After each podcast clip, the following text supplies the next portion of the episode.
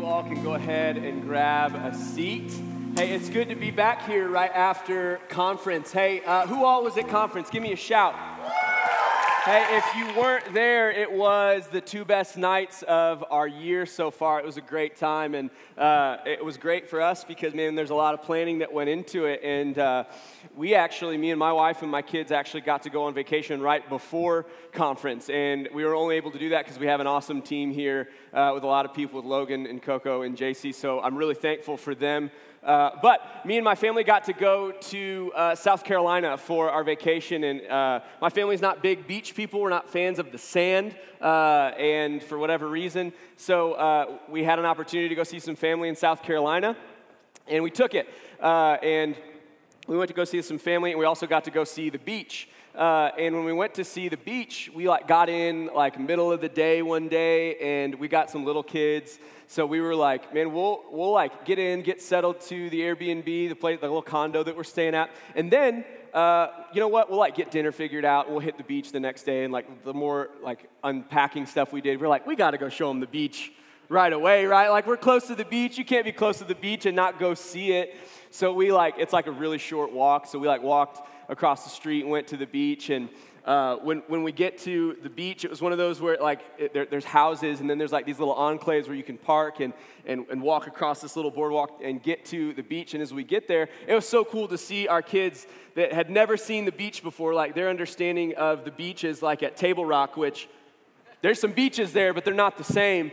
And they opened up, and you know, there's just as far as the eye can see, there's sand, and then as far as the eye can see, there's water. And it's one of those where like all my kids were just like, what in the world is going on? And my one year old does that when he looks at anything, so he was just in awe. But, you know, I've got a three year old and a five year old, and they were just, they were just like in, in an incredible spot. And we were like, you know, they're just gonna come look at it. So, like, Thatch, our oldest, was wearing like sweatpants and like a sweat, like a, like a t-shirt, and our little, our middle child was wearing like sweat shorts and like a sweatshirt, and we were like, we'll just go see the beach and leave. And that shows how smart we are.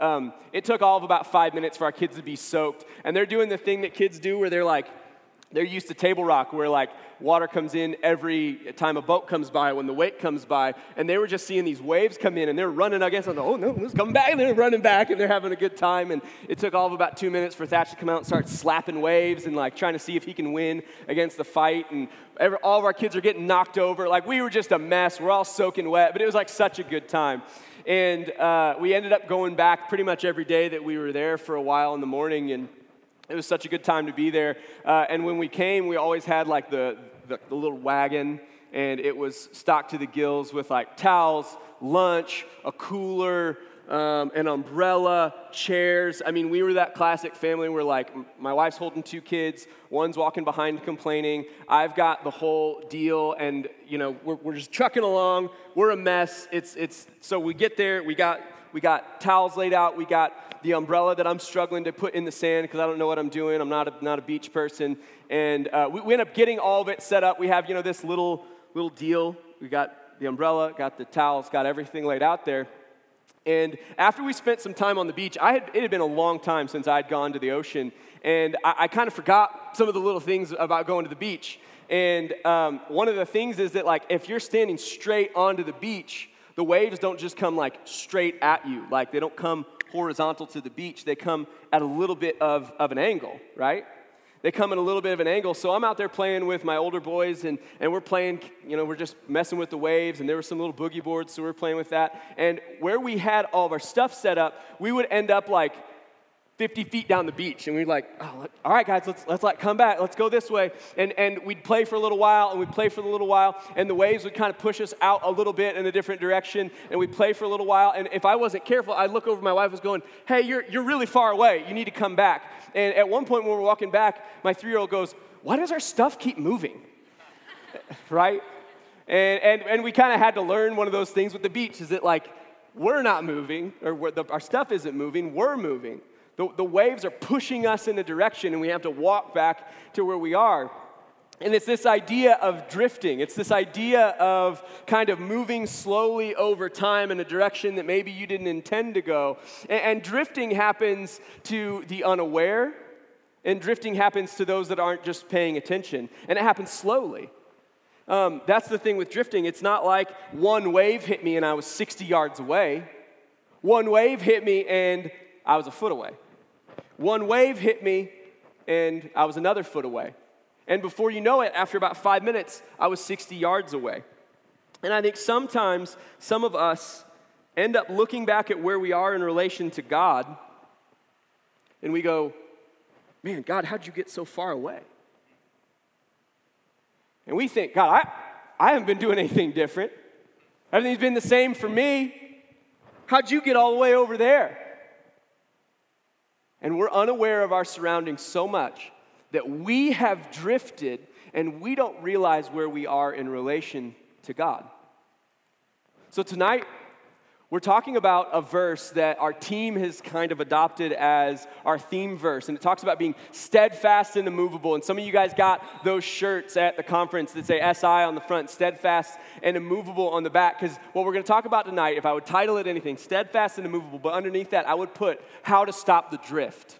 How to stop the drift. And the verse that we're in tonight is 1 Corinthians 15 58. And as, as we start talking tonight, I want you to kind of identify maybe what some of those wins are in your life. Not wins like wins and losses, but wins like winds that blow things around. What some of the waves are in your life. Because some waves hit you really hard. One of my favorite things when we were up, like eating lunch with my family, uh, this couple came in, and there was this guy that was like kind of the big dude. And he came in and he like got their stuff set up, and he came out and he like bowed up his chest wave hit him. And you could tell he was like, babe, didn't move. Check it out. And then I watched him, and he was doing the same thing my five year old did, and I was having a time. He was slapping the wave. And I'm watching him, I'm like, bro, I don't think you're gonna win. Like, you're a big dude, you would win against me, but those waves are not going to let you win. And I think sometimes the, the wind and the waves do what happened to me and my family, and sometimes those winds and waves do what happened to that guy where you come up and you bow up your chest, and things are gonna hit you regardless. And sometimes it's going to happen what happened to my kids, where they turn their back for a minute and they go, hey, dad, and they get hit in the back with one. And it rocks their world, and their whole head gets wet, and they're worried about rolling underneath the sand when the tide comes back out. Wind and waves happen so many different styles. A drift happens all at once, and it happens over time. What are some of the winds and the waves that you have in your life? I think about the things that happen slowly the disappointment that seeps in, that starts to change the way that you view people and view relationships. And you start to have a negative view of the things around you. And you say, God, if you could really let that relationship go sour, are you really good? Maybe you're lonely. And nobody really knows you're lonely because you're surrounded by lots of people. But that's a wave that keeps hitting you and keeps hitting you. And you'd say, God, if, if you're really real and you're really who you say you are, why is it that there's no one around me that loves me like I think I should be loved? Maybe you have some old pain, some old trauma, some things that are hanging on that just hurt, that just feel like a constant wave, a constant wind, something that's pushing you. Maybe it's a callousness towards the things of God or people. What about those big things, those big waves that push, those new pains, those new hurts? Death, sickness, Maybe it's not a bad thing. Maybe there's some things that you've been chasing after that there's some wind and waves involved with that, and you didn't know it was going to take you in that direction. Maybe you just want to be successful in life, and you didn't know what it was going to take would push you and drift you where you, where you didn't know you were going to go. Maybe you're just desiring love. Maybe you're just desiring someone to care for you, and you're willing to do whatever wind and wave will take you that direction. Maybe it's success. Whatever that is, think about that in your mind. For me, one of those things is sin and shame. And those are always kind of in unison. And one wave hits and then the other wave hits. I sin and I go, man, that, I can't believe I did that. And then the wave of shame comes and says, wow, you don't deserve to be a pastor. How can you go up and tell people about Jesus when you just got moved by that wave. And I go, you know what? You're right. And I got hit by another wave of sin. And I get hit by another. And at a certain point, sometimes you just kind of lean into it. You say, This is where I am now. And you end up drifting so far away from God, you don't know which way is up, and you don't know how to get back. Um, our, our, author of our book tonight is Paul. And Paul wrote something in Romans that sounds a lot like drifting and getting hit by waves and being moved back and forth. And it's one of my favorite things because Paul is like such a great um, person. He does so much for the kingdom of God. And in Romans 7:15, you get a picture of what it's like inside of his head. And he says, For I don't understand my own actions. Me too, Paul. And he says, For I don't I for I do not do what I want, but the very thing I hate. And he's kind of this like, he's just, man, I, I, I'm not doing the things I do want to do, and I'm doing the things that I don't want to do. And he can see where he wants to go. He can see the umbrella. He can see the end of the beach that he wants to be at, but he goes, the, the, I, I can't get there. I don't know how to get back there. And I think that's a lot of us. So when he writes to the Corinthians, this is a church that has their messed up stuff all on display. And Paul knows himself enough to know that you need to have a healthy fear of these waves. You need to have a healthy fear of what's going on. You need to know that you're capable, you're prone to the drift. So, how do we stop the drift? So 1 Corinthians 15, 58 is where we're going to be. It should be up on the screens in just a minute. And you can actually open your Bible app, the YouVersion Bible app, and go to events and see some notes on there potentially. And um, that's a great app if you're looking to read God's Word.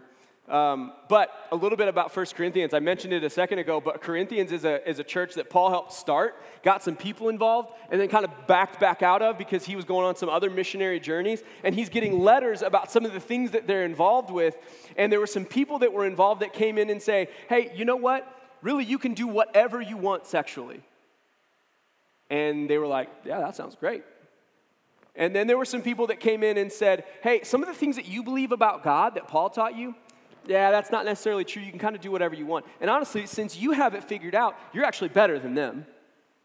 So there was this idea of like, we can do whatever we want. How do you, how do you reconcile somebody who's messing up really bad sexually with someone who's really arrogant? And, and that's really the word that I would use to describe what they have going on is that they had a lot of sin, they had a lot of stuff, and they were arrogant about it. They, don't even, they didn't even have a certain amount of shame to what they did. They went, I kind of like this. So when you read First Corinthians, it's 14 chapters of Paul just going, hey, it's not this, it's this. You can't be doing this. That's against what God's word has to say. That's not consistent with who he is through the whole chapter and verse of the Bible. That's not who Jesus was. Can I tell you exactly what he would say? Can I show you what he taught me? Can I show you what his apostles taught me? Can I show you what and he, he kind of walks them through for 14 chapters, some really specific things. And then he gets to chapter 15, and it's like he kind of flips things and changes it. And this is the last verse in the chapter until he kind of switches and gets to the, almost one of the last, it is the last chapter in chapter 16. And this is what it says it says, 1 Corinthians 15 58, therefore, my beloved brothers. So when he says brothers, he's talking to believers. These are people that would have called themselves Christians. These are people that, people that for 14 chapters he's laying into and going, guys, this is the way to live. He tells them, given what I just said, be steadfast. And when he says the word steadfast, another version, if you have the New International Version, it's going to say stand firm. And the idea there is to be planted, to be rooted to be seated, to like the idea is what to say to sit. Like I, I have three kids and they're starting to get a little heavy, and they're pretty good about like when I ask them to come to me, they lift up their arms and they come to me. But sometimes they just crisscross applesauce, make themselves dead weight, and it's like, all right, I'm gonna grab you however I can, and you scoop them up and you're holding them awkward. It's like they've just dead weighted me, and now I don't. I'm throwing them on my shoulder. You guys have probably seen me leave church. Um, but the idea is like, hey, know where your footing is. Know what's most important. It's the idea of like, hey, you know what where you want to build the house, now put the foundation down. You're not going anywhere. Be steadfast. You're not moving. You're decided. You're rooted. You're settled. And he's the, the, uh, the, the kind of pronoun there is like, hey, you, yourself, be steadfast be knowing where you're going to land. And then he says, be immovable. And when he says be immovable, another version is going to say, let nothing move you. So it goes from, hey, you stand firm to don't let the outside things come in and move you around. Now, here's what we know. What Paul is not arguing for is that, like, hey, because you guys are Christians now, everything, the waves are going to stop. What he's arguing for is that now that you know Jesus, you have something to hang on to that can make you steadfast and immovable. To the, that immovable word means that things are going to be hitting you, things are going to be changing, you're going to be pushed and pulled in different directions. It's not going to be easy, but it's worth it. This is the way that God wants you to live, to be immovable, not letting the things around you change you.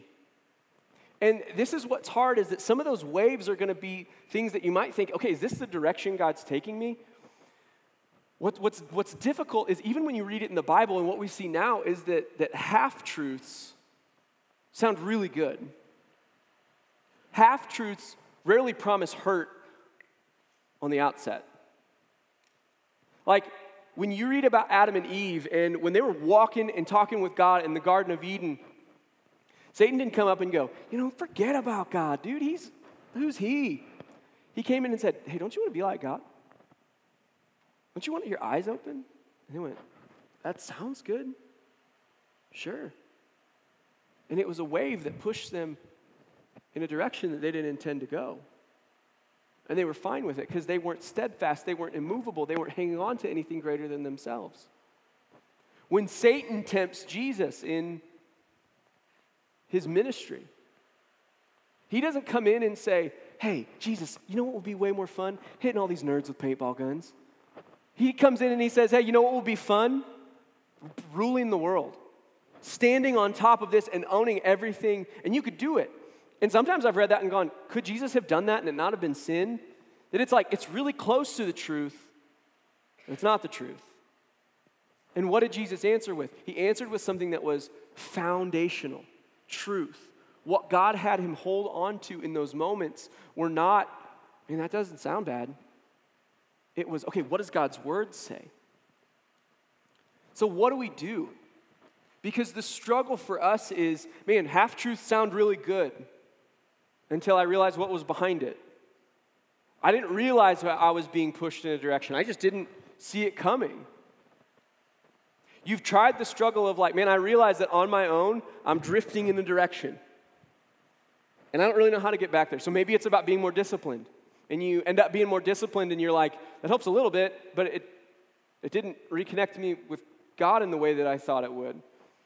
Or maybe you, you, try a little something and you try a little thing that you're like, maybe this is the thing, maybe this is what I need to hold on to.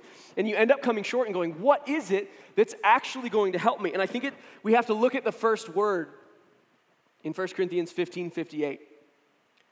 This is an old pastor's line that I've heard a long time ago, but the first word there is therefore. And when you see a therefore in the Bible, you go back and you see what it's there for. That he's telling them something that can anchor them to something greater than themselves, that can anchor them back to God. So I'm going to give you a once over of what 1 Corinthians 15 is all about. Now remember, He's stacking up all of these things. Hey, don't do this, do this. Hey, live this way, don't live that way. And it probably feels like a lot of rules. And even to think about it where they were, it was a slow drift. They had people that wrote them letters. Hey, it's okay to do that. Okay, that sounds not too terrible. And they ended up doing things they never dreamed of.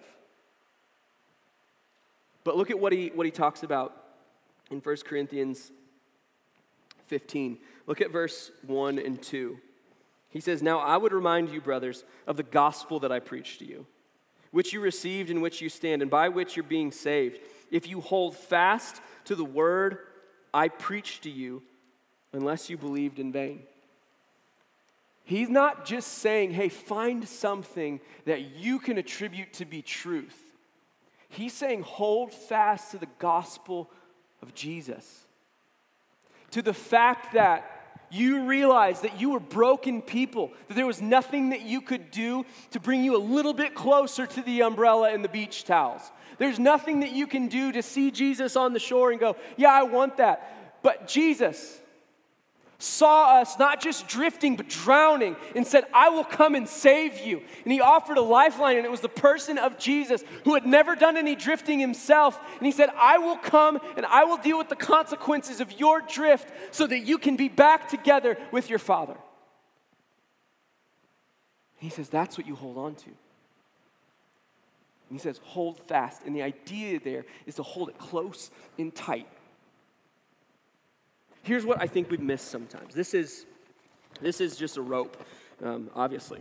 Um, but uh, um, on ships and boats, they use what's called a mooring line. And a mooring line isn't just a rope on a boat. A mooring line has a specific purpose. And a lot of times, what a mooring line has, this is just a, a rope, but what a mooring line has is uh, kind of a, a loop at the end. And the idea is that when you find something immovable, you take a mooring line and you take something movable like a boat and you find a cleat on that thing. You find something that's sticking up a little bit and you put it through and you hold it tight. The idea of a mooring line is to anchor something movable to something immovable.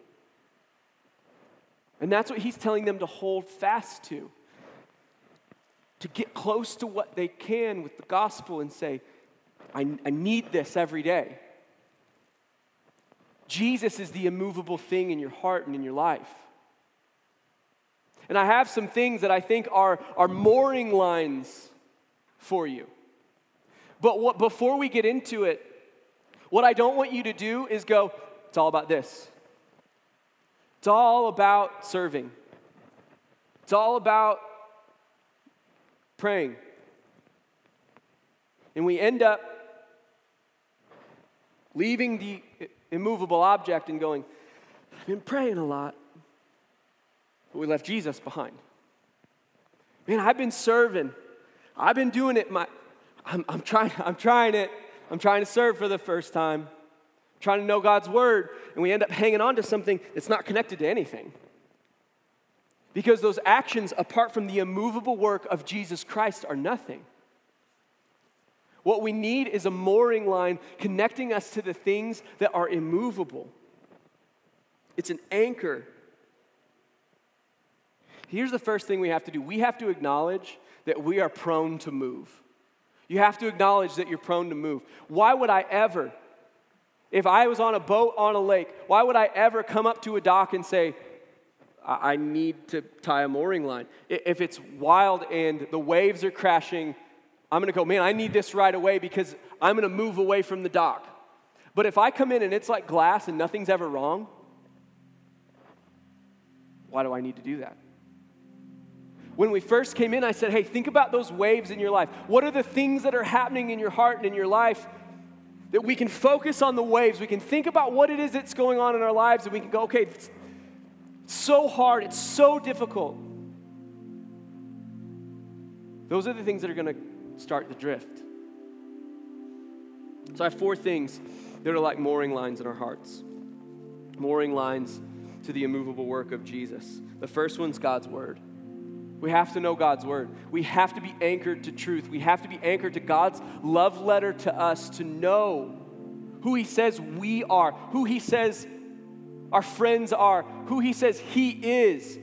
Because if it's just my opinion, my opinion goes left and right all the time, and it's not good. If it's just my thoughts, my thoughts will run me all over the place. But when it's God's word, and when I see a wave coming, it's not about the mooring line, it's about my proximity to the thing that's immovable. Why do I read God's word? Because I need to I need to be tethered to Jesus. I need it.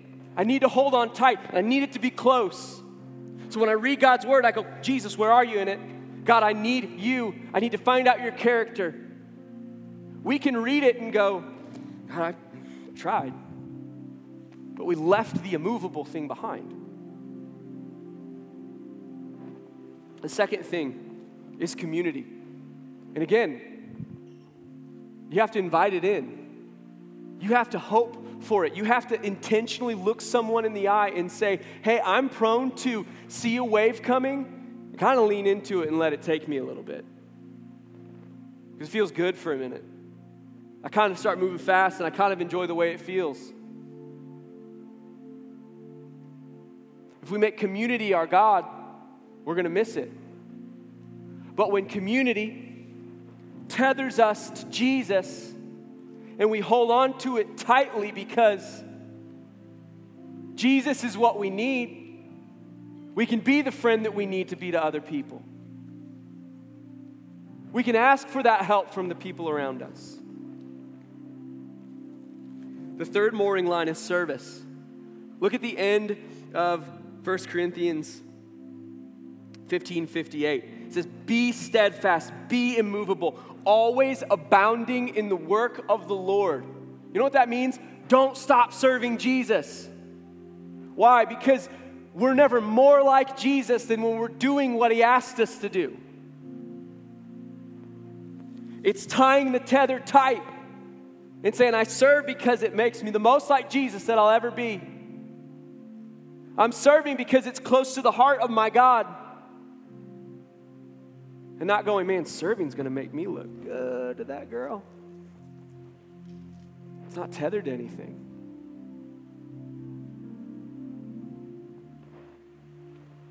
Jesus said to, the, to his disciples in Matthew 20, 28, when he's washing their feet at the Last Supper, he told them, The Son of Man didn't come to be served, but to serve.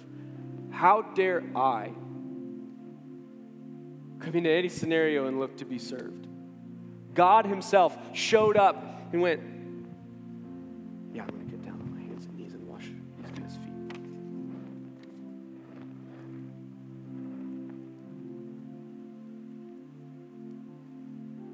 What would your life look like if you changed your relationships to serve the people around you?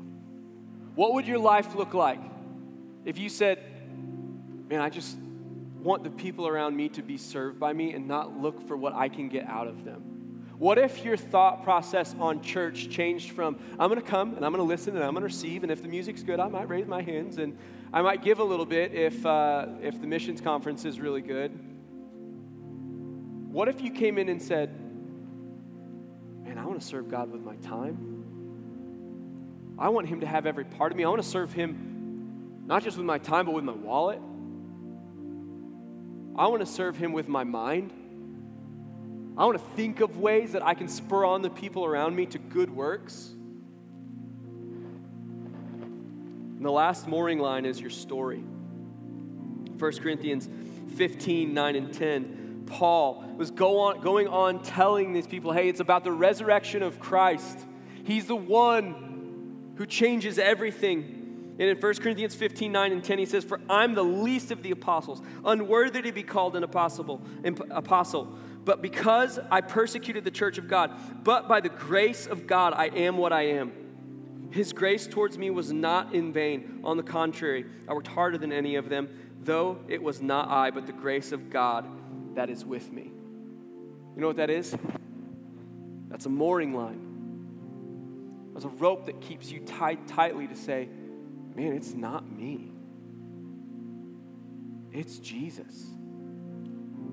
Paul said later, if there's anything good in me, it's Christ. Is that your attitude? Is that how you think of your story?